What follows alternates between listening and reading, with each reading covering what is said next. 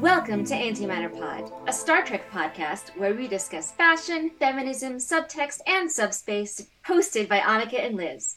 Today we are discussing the season finale of Star Trek Lower Decks Season 4 Old Friends, New Planets. They stuck the landing. They did. Season 3 I overall enjoyed, but it felt messy in places. Season 4 mm. did not have that problem even Caves, the closest it has to a standalone episode, I think is really necessary to drive the characters and to really pinpoint them in this time and this place and that specific cave. Yes, and I think that we needed to be reminded that these characters are that close mm. while also being told that they could be close even in a wider sense. Yes. Like I think that that lesson is important particularly to Tendi's arc and where she's going by the end of this. Absolutely. And I'll, it's like I have to say, so old friends, new planets. I had forgotten that the Ferengi had a Genesis device. Me too. like, as soon as it showed up again, I was like, "Oh, of course, of course, mm. that was mm. important. Obviously, that was going to be the end game." And yet, I paid zero attention to it because I was caught up in everything else. Absolutely. Over the season, they have thrown so much at us that Chekhov's Genesis device was just one more thing in an absolute barrage of references and ideas and details. Yes. It was amazing. It, I'm calling it here a masterclass in storycraft mm. because every single little piece of everything was important in the end. Yes. What impressed me was I expected a fake out where the lower deckers seemed to be mutinying to get in close to Locarno, or the Delta Shift guys would really mutiny. And instead, they zigged where, where I expected them to zag, and we have the senior officers mutinying against Starfleet Command, which is, you know, a time honoured tradition. I was going to say, classic. Are you allowed to be a Starfleet captain if you're not going to ignore orders once in a while? Nope. Mm. That's part of it all. I do have to say, all through the season, I have missed the bit where the lower deckers on each not Boba Fetted ship were turning like I got that they were plotting against their their senior officers or generally being disaffected. I missed the actual mutinies.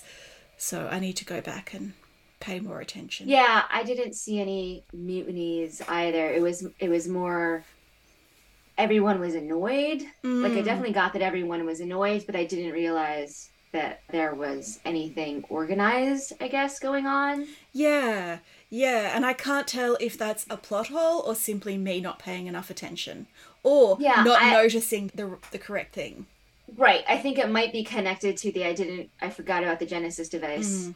Mm. And also, it's partly that we have been trained to look at lower decks differently from looking at, say, a Star Trek Picard, where everything is doesn't ha- like certainly like in the other seasons the cold opens had nothing to do with anything.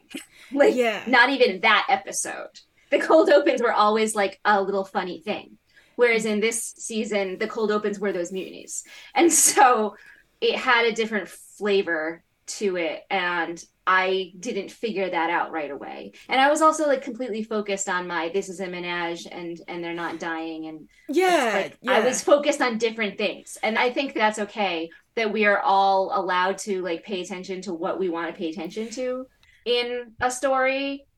Everything in Lower Decks is intentional because that's how animation works. But they throw right. so much at you that it is completely legitimate that you're going to, you know, it's sleight of hand. We're focusing on the wrong thing, and that's because, to an extent, that's what they want us to do. Right, uh, but they weren't tricking me. They weren't no, saying, "Look no. over here," so that you don't notice this thing. They were saying, "Look at all these beautiful things," mm. and it was up to me to decide which ones I was going to notice. Yeah, all of Lower Decks is going to reward rewatching, I think, now that we have more context about Mariner's whole deal. But I think this season in particular will stand up very nicely. I think that's going to be my summer project. Watching all. That and bullying my flatmate into watching Prodigy with me when it hits Netflix. She doesn't know about my plan, but we're gonna. but now she will. Mm, mm. I think that's a good plan. I mean, we have a break now. So, you know, it's funny because I have never been the, the person who watches more Star Trek in between Star Treks. No. I take a break. but but we'll see. I you know, I am interested and eventually there's going to be a dearth of Star Trek for a really long time. So I will mm. definitely do it then. After Abs- Discovery yeah. season 5. Yeah. I have taken a break from my Voyager rewatch blocking project. I reached the end of season five and I was like, I need a rest. I need to watch as many Cary Grant movies as possible before the Jason Isaacs' Grant miniseries comes out. So that's what my evenings are uh, being dedicated to. And I, I, I think come Christmas, I will make a shift into watching Star Trek again. I have good news for everyone who's worrying about my crime procedural yes. I I only have the two hour finale of CSI to to watch and then I will be done with CSI. Although I am considering going immediately on to CSI Vegas. Mm since that's only 20 episodes and so it's like it's like another season and yeah that that's like the star trek picard of csi isn't it it's the exactly yeah, yeah. and then you know watching things like loki mm. and the morning show both amazing mm. Mm. not amazing for everyone but for me personally amazing I just deeply respect the morning show's ongoing delusion that it is quality television. I never, yes. never want them to find out the truth. Me neither. It's perfect the way it is. but both, I, am gonna, I'm gonna say, having watched Loki and the Morning Show and Lower Decks this week, mm. they do share a a like a, a backbone kind of thing, in that they're all playing with this idea of story moving out in lots of different ways mm. and then hmm. coming back in. I, feel, I said to my flatmate that Loki has entered its Steven Moffat era in that we're all stories in the end. And I think right. that's sort of the case with Lower Decks as well, in that it is very, very self consciously being a Star Trek and telling a Star yes. Trek story, right down to the glimmer of hope that Nicholas Locarno was an asshole who chose not to be redeemed, but his death has created a new planet where they can house refugees. Amazing. yeah, so like I'm not even mad that Nick Locarno just blew up. Oh like, no. Because he was awful. He was so awful. He was and I'm I don't believe anyone's irredeemable, so I'm not gonna say irredeemable. And I loved that Mariner to the end was like, no, we have to save him. Mm. That was very important to me and very important to Mariner but he was the worst. The worst. And he was also bad at everything. Like his plan was stupid mm, and yeah, and, yeah. and fell apart almost immediately. I said last week that he has to be working for someone else because I don't see his end game and this plan seems fairly stupid. And in fact, he has no end game and his plan is fairly stupid. And I mm-hmm. think that fits for a guy who peaked at the academy and obviously, his very first encounter with failure was devastating. Someone died, and then he never got over it.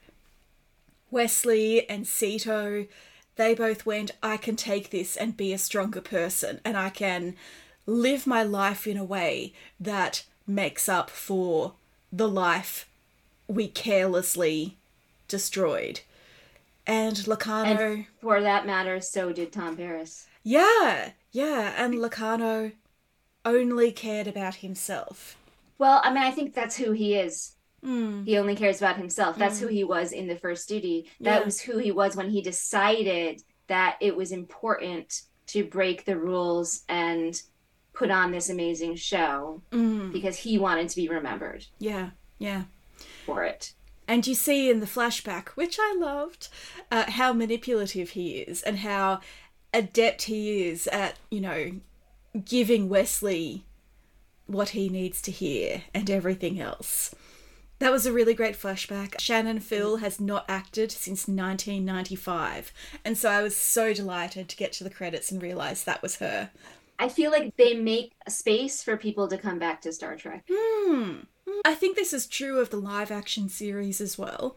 Like, certainly, I think that if they wanted to bring T'Pol back, they would, you know, go to Jolene Blalock and give her first refusal before going mm-hmm. to recast.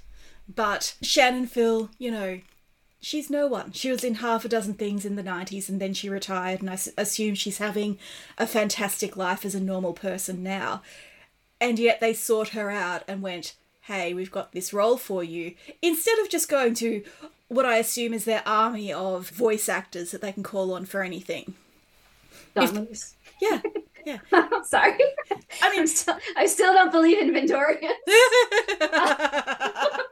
I was thinking of that, and I was going to say that if this had been the animated series, she would have been voiced by Majel Barrett. Because it is animated, mm. there's no pressure on someone to be like, well, I don't look like that. I don't act yeah, like that. I yeah. don't have that same mannerisms. Like, mm. that's not me anymore because that was 20 years ago. Yeah.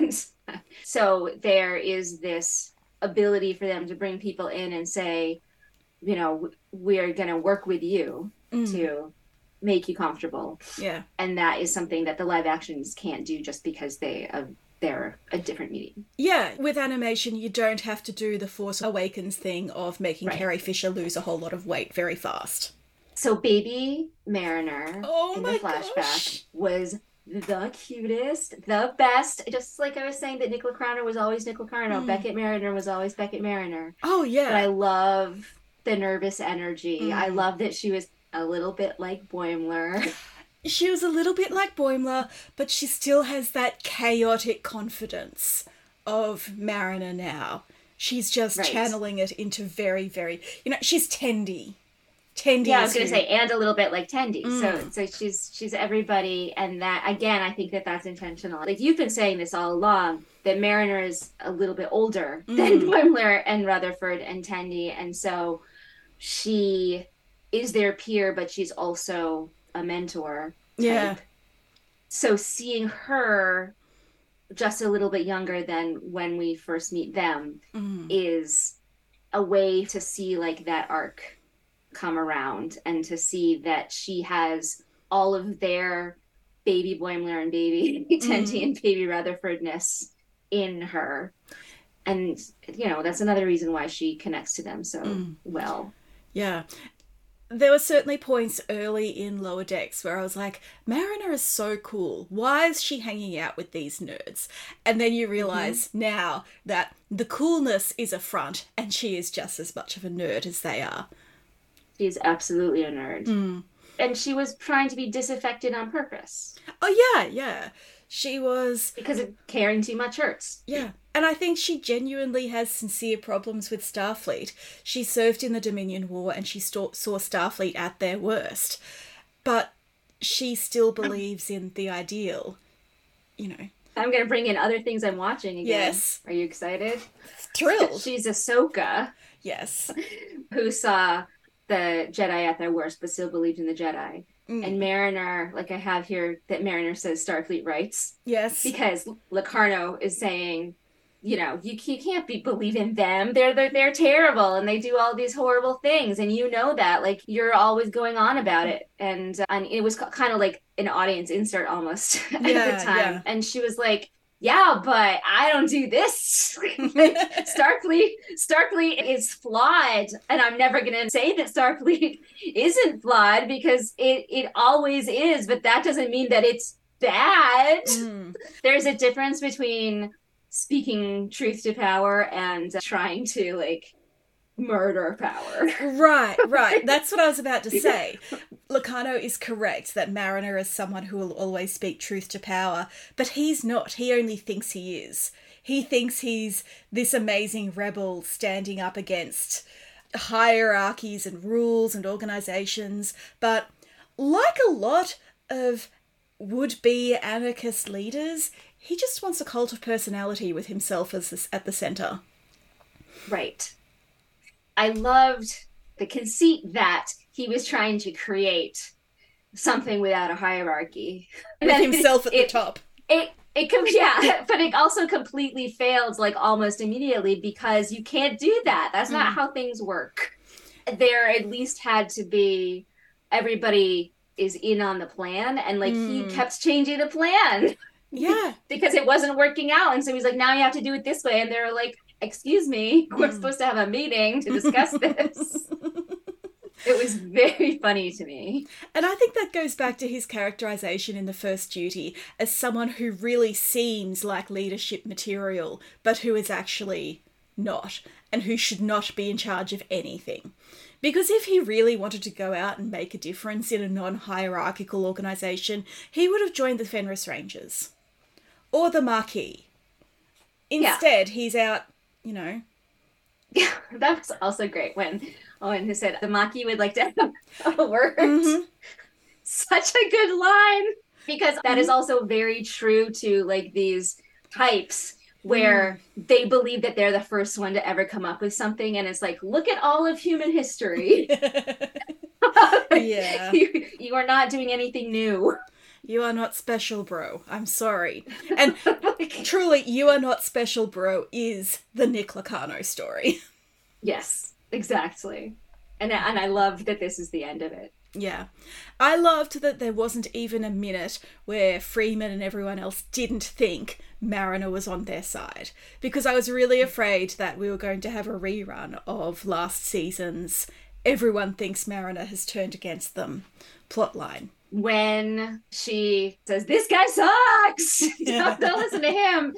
And Freeman said, Not a girl. And I like tears. Mm, yeah. I, like, I couldn't handle it. I was like, This is the mother daughter relationship that I have always wanted in mm. Star Trek.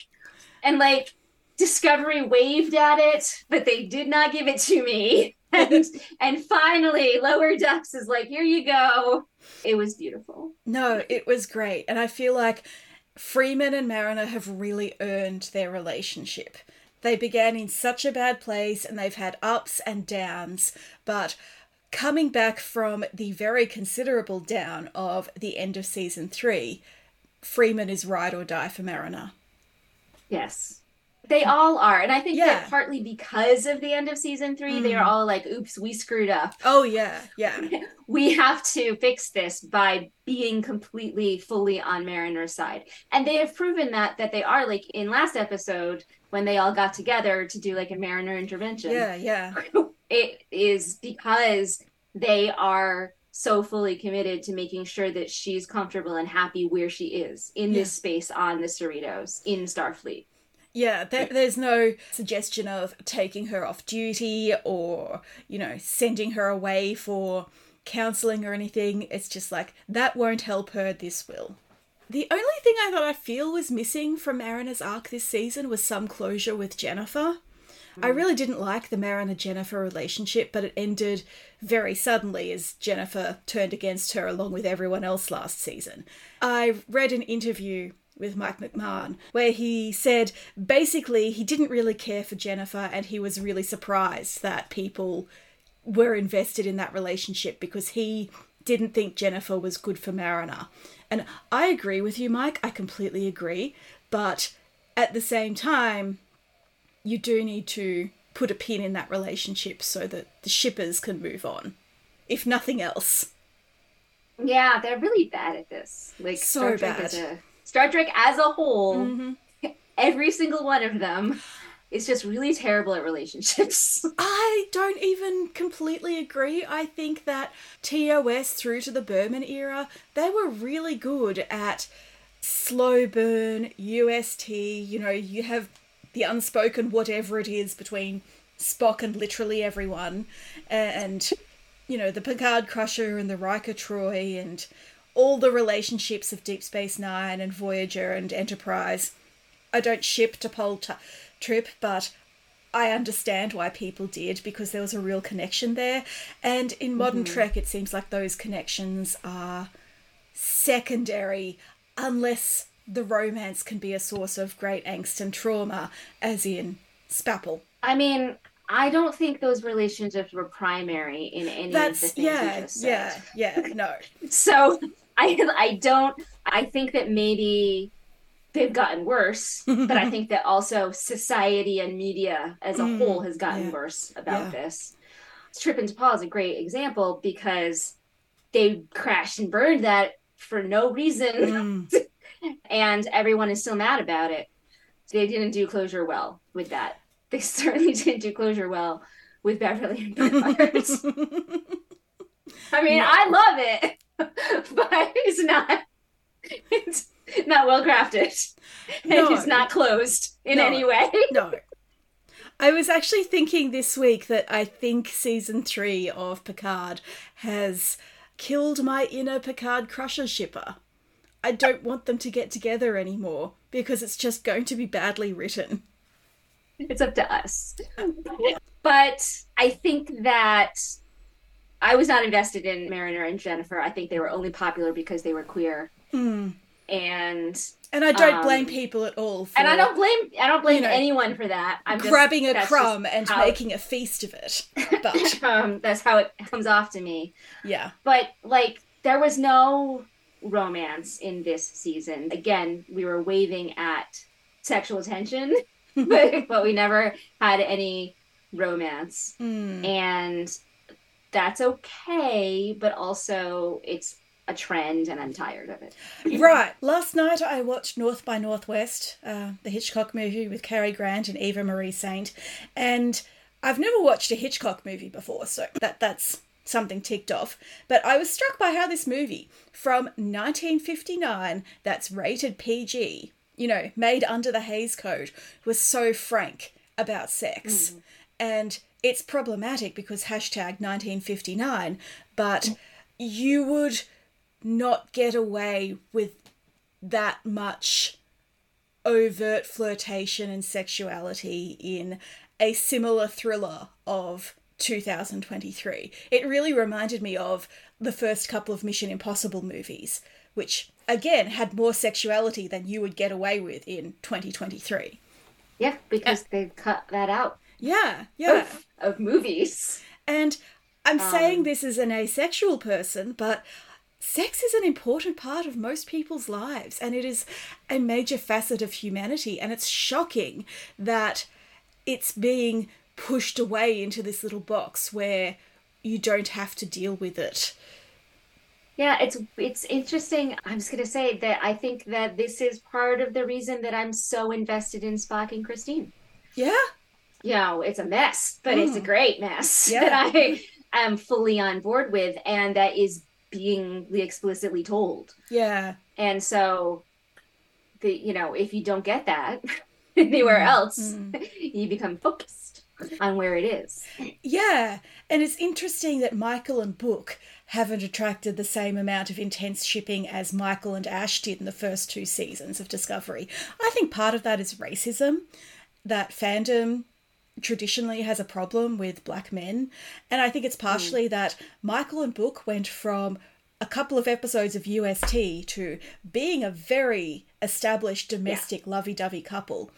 That was the issue yeah. for me. Yeah. Is that they could have done the established couple at, in season three, episode two. Mm. Like just say like they got together over the year and then they could have like discussed that as we like it could have been done better is, yeah, is what yeah. i'm saying and the, but so it went from we've been flirting for a year and doing nothing to now we are living together yes and planning yes. and planning our future and it was like okay mm. i guess that happened and then in season four they're like well couples can't be happy so now we have to like screw this up mm. and they did it in a very like i just don't like season four of discovery i don't like the central plot of season four of discovery and so i yeah it, at least as it mm. they messed up book they messed up book and and i want him back I kind of disagree, but that's because mm. I really like that they went, we are a stable, loving couple, and yet we have this sincere disagreement that's going to drive us apart. I don't think that's a story you see very often. But I just think, in terms of what excites an audience, like Michael and Ash were nothing but tension, and mm-hmm. Michael and Book are nothing but happy, and you need. You need some inbuilt tension, you know, that mm-hmm. push and that pull. And Yeah, only Christine and Spock are doing it. Okay, I, I think I think the writers think that Pike and Batel are doing it. well, they're wrong. Pike and Batel are another one where they don't actually have a relationship. No, no. There's nothing there. And again, and they keep telling us No. that we should care about it. And yet, I, I just, mate, you had a whole song about how you can't stop lying to her. I'm not going to root for this relationship. it's pretty bad. My my anti-pikeness keeps coming out accidentally in my like fiction and and in my discussions, and I'm like, oop, I'm, I'm being a little too hard on Pike. I have to pull that back. I don't mean to. No, no, so, no. um, My thought watching the Lower Decks finale was that Boimler has definitely modelled his captain voice on Pike, and also he's doing a better job of being a captain. I loved Boimler being captain. Mm-hmm. I it was wholly unnecessary, but um, but amazing and perfect. And like I'm sure there are other people in line between the bridge crew and Boimler, but also perfect. yes. And because you know it, it does sort of sell the idea of lower decks mutineering. Yeah, yeah. So so it's it's all it's all good. I think that's why Freeman did it, and also because she knew that if Mariner was watching, Mariner would see that something was Yes. happening to save her. But also, exactly. Freeman waited until Boimler had been a lieutenant lieutenant junior grade for months before she put him in charge of anything. So, you know, Right. also a better and and it, and it was a very specific instance where he Mm. was the best person for the job. yes, There was more Mark Twain in this episode. and I just need to reiterate unnecessary for me. But it's okay because Captain Freeman said, I why does this work? And I was like, Yes. Captain Freeman is me.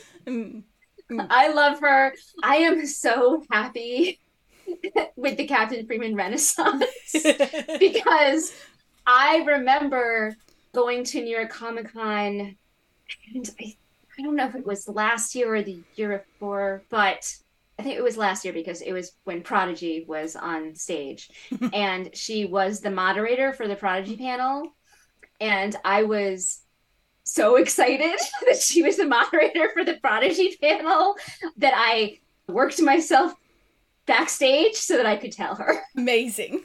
And now Captain Freeman is like the best captain and Mm. she's and just she's just and, and I like relate to her and she's my favorite so She's just good at her job. Competence just goes a really long way. I will say I will quietly cancel the order I placed for Mark Twain costumes for both of us for when we need to work out a disagreement. Uh, I'll just cancel that. I'm sorry. I'll take a bonsai tree though Okay, okay that would be okay Let's talk about Tendi's sacrifice. Oh those Orions Oh, those zany Orions.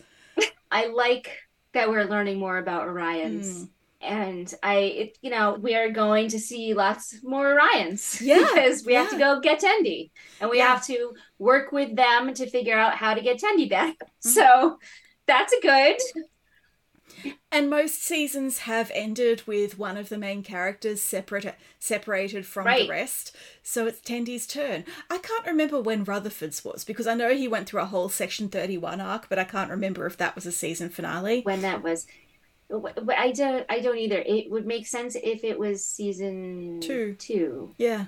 So when you do your rewatch When I do my rewatch, Let me I know. will report back. But also, I would not be shocked if Rutherford has not had this arc because Rutherford is so often forgotten. However, Mm-hmm. Tendi, she fights so hard to get into Starfleet and then has to go home. it's devastating And it's all Um, because Migleemo didn't duck. yeah I mean, it's his fault, really. once again Migleemo failure Yep. Yep. excuse me while I go plot my Game of Thrones Orion AU because I was I was like, oh, I see what's happening here, and then I started thinking about it, and I was like, mm-hmm. no, yeah, that's really Yeah, that's true. yeah. That's an accurate representation, and now I understand everything. Capitalist matriarchal Westeros. like, I'm into it, but you know, like I can be angry with D'Erika, but also I can't be angry D'Erika because she's Seska, so I'll, I'll just let it go. I think D'Erika is doing the right thing for her family and maybe even thinks she's doing the right thing for Tendi, and it's just a matter of time until Tendi understands that. And I think that mm-hmm. is a solid basis for a family conflict. You know, how many yes. times does a family get into a dispute because one person or several people think they know what's right for another member of the family? And I'm looking forward to seeing that play out. I like that D'Erika's himbo husband was there to hand her things. Like the men on Orion, their job seems to be carrying the sedan chairs and basically being Janice Rand and handing over the clipboard for signatures. and we salute them. We thank them for their service. I obviously am sad that Tendi is off the ship, but I am looking forward to Tendi coming back to the ship. That yeah. that'll be a good story. It feels like you know the end of season five of Next Generation, where Worf has resigned his commission and gone off to join the Klingons. Mm-hmm. It feels a bit like that, but unlike yeah, right. unlike Redemption Part Two, I'm confident that there will be a single female regular character in the conclusion. Redemption Part 2 does not have Deanna or Beverly. I'm just pointing that out. Deep cut. Yeah, I am mad about it. It's been many years and I'm still mad. Lursa I, and B'Etor so, and Sela don't make up for. I am very on board with saying I don't like any of Worf's Worf's plot lines in all of the next generation like I, I used to say I didn't like Worf till Deep Space Nine, but I've watched some of Worf on Deep Space Nine, and I am I'm revising to say I didn't like Worf until Star Trek Picard. that said, I love Worf in Star Trek Picard. As a child, I was a very big fan of the Duras sisters, so despite not really understanding anything that was happening until much later, I really enjoyed the whole Klingon politics arc, and I think I enjoyed it in the same way that I enjoy Game of Thrones and House of the Dragon, mm. in that that mm-hmm. kind of wanky fantasy politics is really fun to me. Yeah, I can see I can see that. Mm. I just like I was always angry with Worf yeah, yeah. because you know, in similar ways to this sort of like, why you like this Worf, and it's not his fault. No, no. but yes, so and I, yeah, I I love the Romulans, so I wanted more Sela, and Sela was terribly oh written. God, everything Sela was very very bad, but so I bad. wanted her to be. Every time there was a a Klingon, I was like, no, mm. this should be a Romulan. so that that's just my own personal bias from 30 years ago. You know what? The Romulans would have said the same thing. Yeah, exactly. I'm just a Romulan at heart. No, I understand. I understand. I don't believe for a minute that Tendi is permanently gone and will be permanently replaced by T'Lyn, but now I understand why T'Lyn slipped so seamlessly mm. into the group.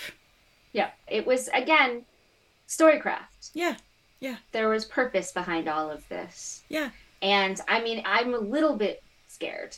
I'm, I'm not scared that Tendi's not going to come back, but I'm scared of the fandom reaction. Not necessarily to this episode or even to the arc, but just to Tendi in general. Mm. Lynn is so very, very popular and has taken the mm. Tendi spaced spot in lower decks now. Mm. And I don't want that I don't want people to be like, I don't actually care if Tendi comes back. Why are we spending so much time on Orion? This is stupid. Yeah. I fear.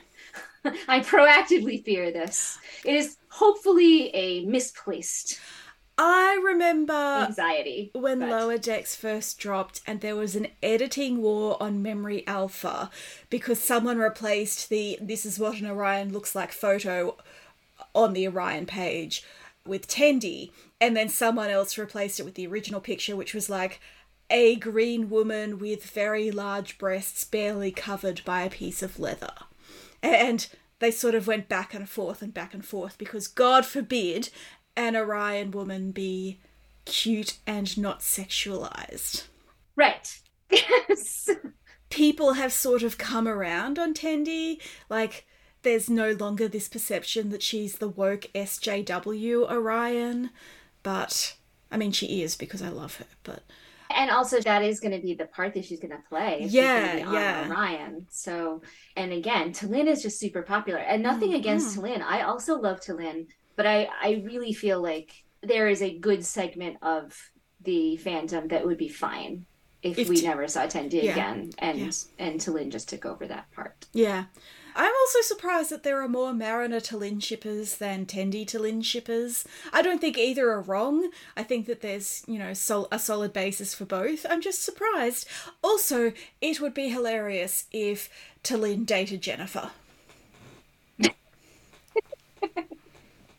Is that something you can get behind? For comedy or purposes... is Jennifer just a terrible person? we don't want her to date anybody. I think Jennifer is insensitive and self absorbed, and that made her the wrong person for Mariner.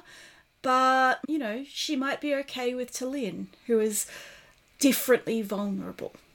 Mm, but Vulcan okay. is a motherfucker. I'm just, I'm just saying. okay, okay. Yeah. This is the horniest and yet least committed crew in Starfleet, after all. Yeah, right, exactly. That's, that's what I'm saying, is that I, it's yeah. It could so, go anywhere. So anybody, anybody. So like, I, I want a romance. I'm good. Not featuring Migleemo. needed to put that out there before someone, before someone's quoted me and said and forced me to accept my my fate. Just for you, I am going to draw Migleemo and Mariner's Mark Twain themed wedding. No. Absolutely not. I'm putting my foot down. I just want to say, like, not Mariner. Don't do that to my Beckett. Okay, okay. I will find someone better for Migleemo to marry, possibly Jennifer. okay. I will say I was surprised that we didn't get a confirmed Mariner ransom hookup. Because of the breadcrumbs at the beginning. Yeah, yeah. And again, how does she know that he sleeps on his face like a baby? Well, again, I think this is another case of you and I paying attention to things.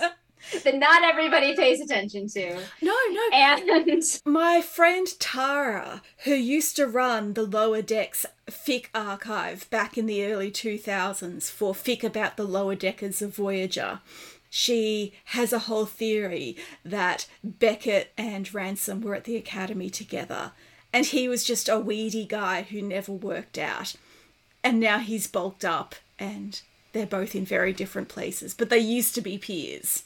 I'm fully into that. Yeah. That, that is a very much a story for me. Mm. I really like the possibilities of that ship. It is not a romance but it is definitely a relationship I can get behind. Oh yeah.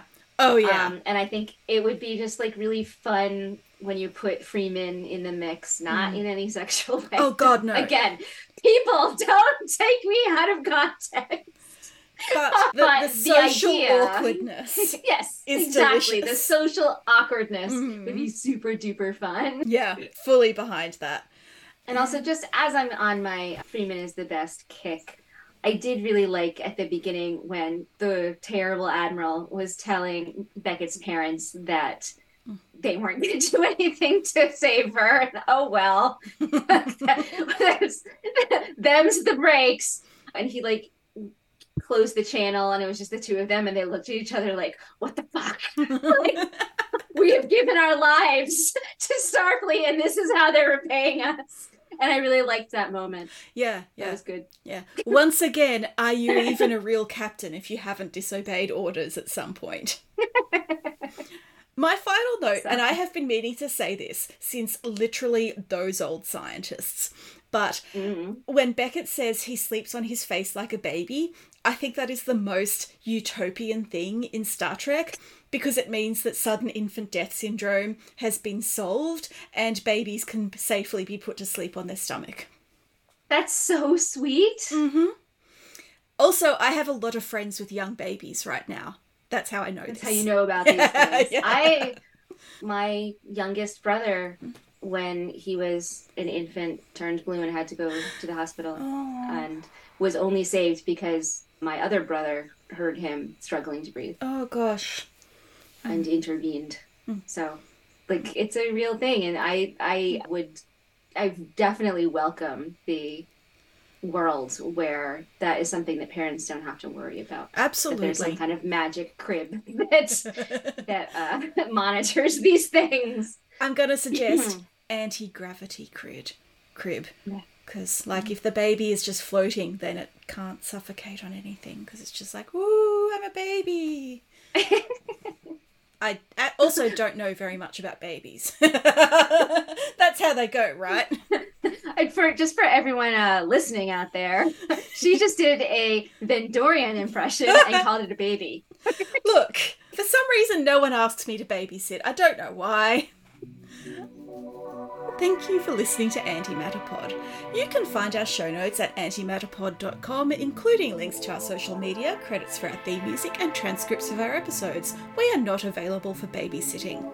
You can follow us on Facebook, Tumblr, Instagram, and Blue Sky, all at Antimatterpod, and on Mastodon at Antimatterpod at 10forward.social.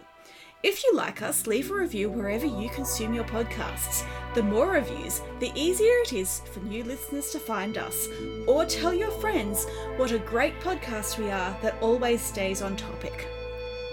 We're going to take a brief hiatus, but you can look forward to our thoughts on the First Duty and Lower Decks, Space Seed, and how the 90s frames Janeway. We'll be back, uh, probably in December. When does your semester finish? December. December. We'll be back December or in the new year. We'll see. Okay.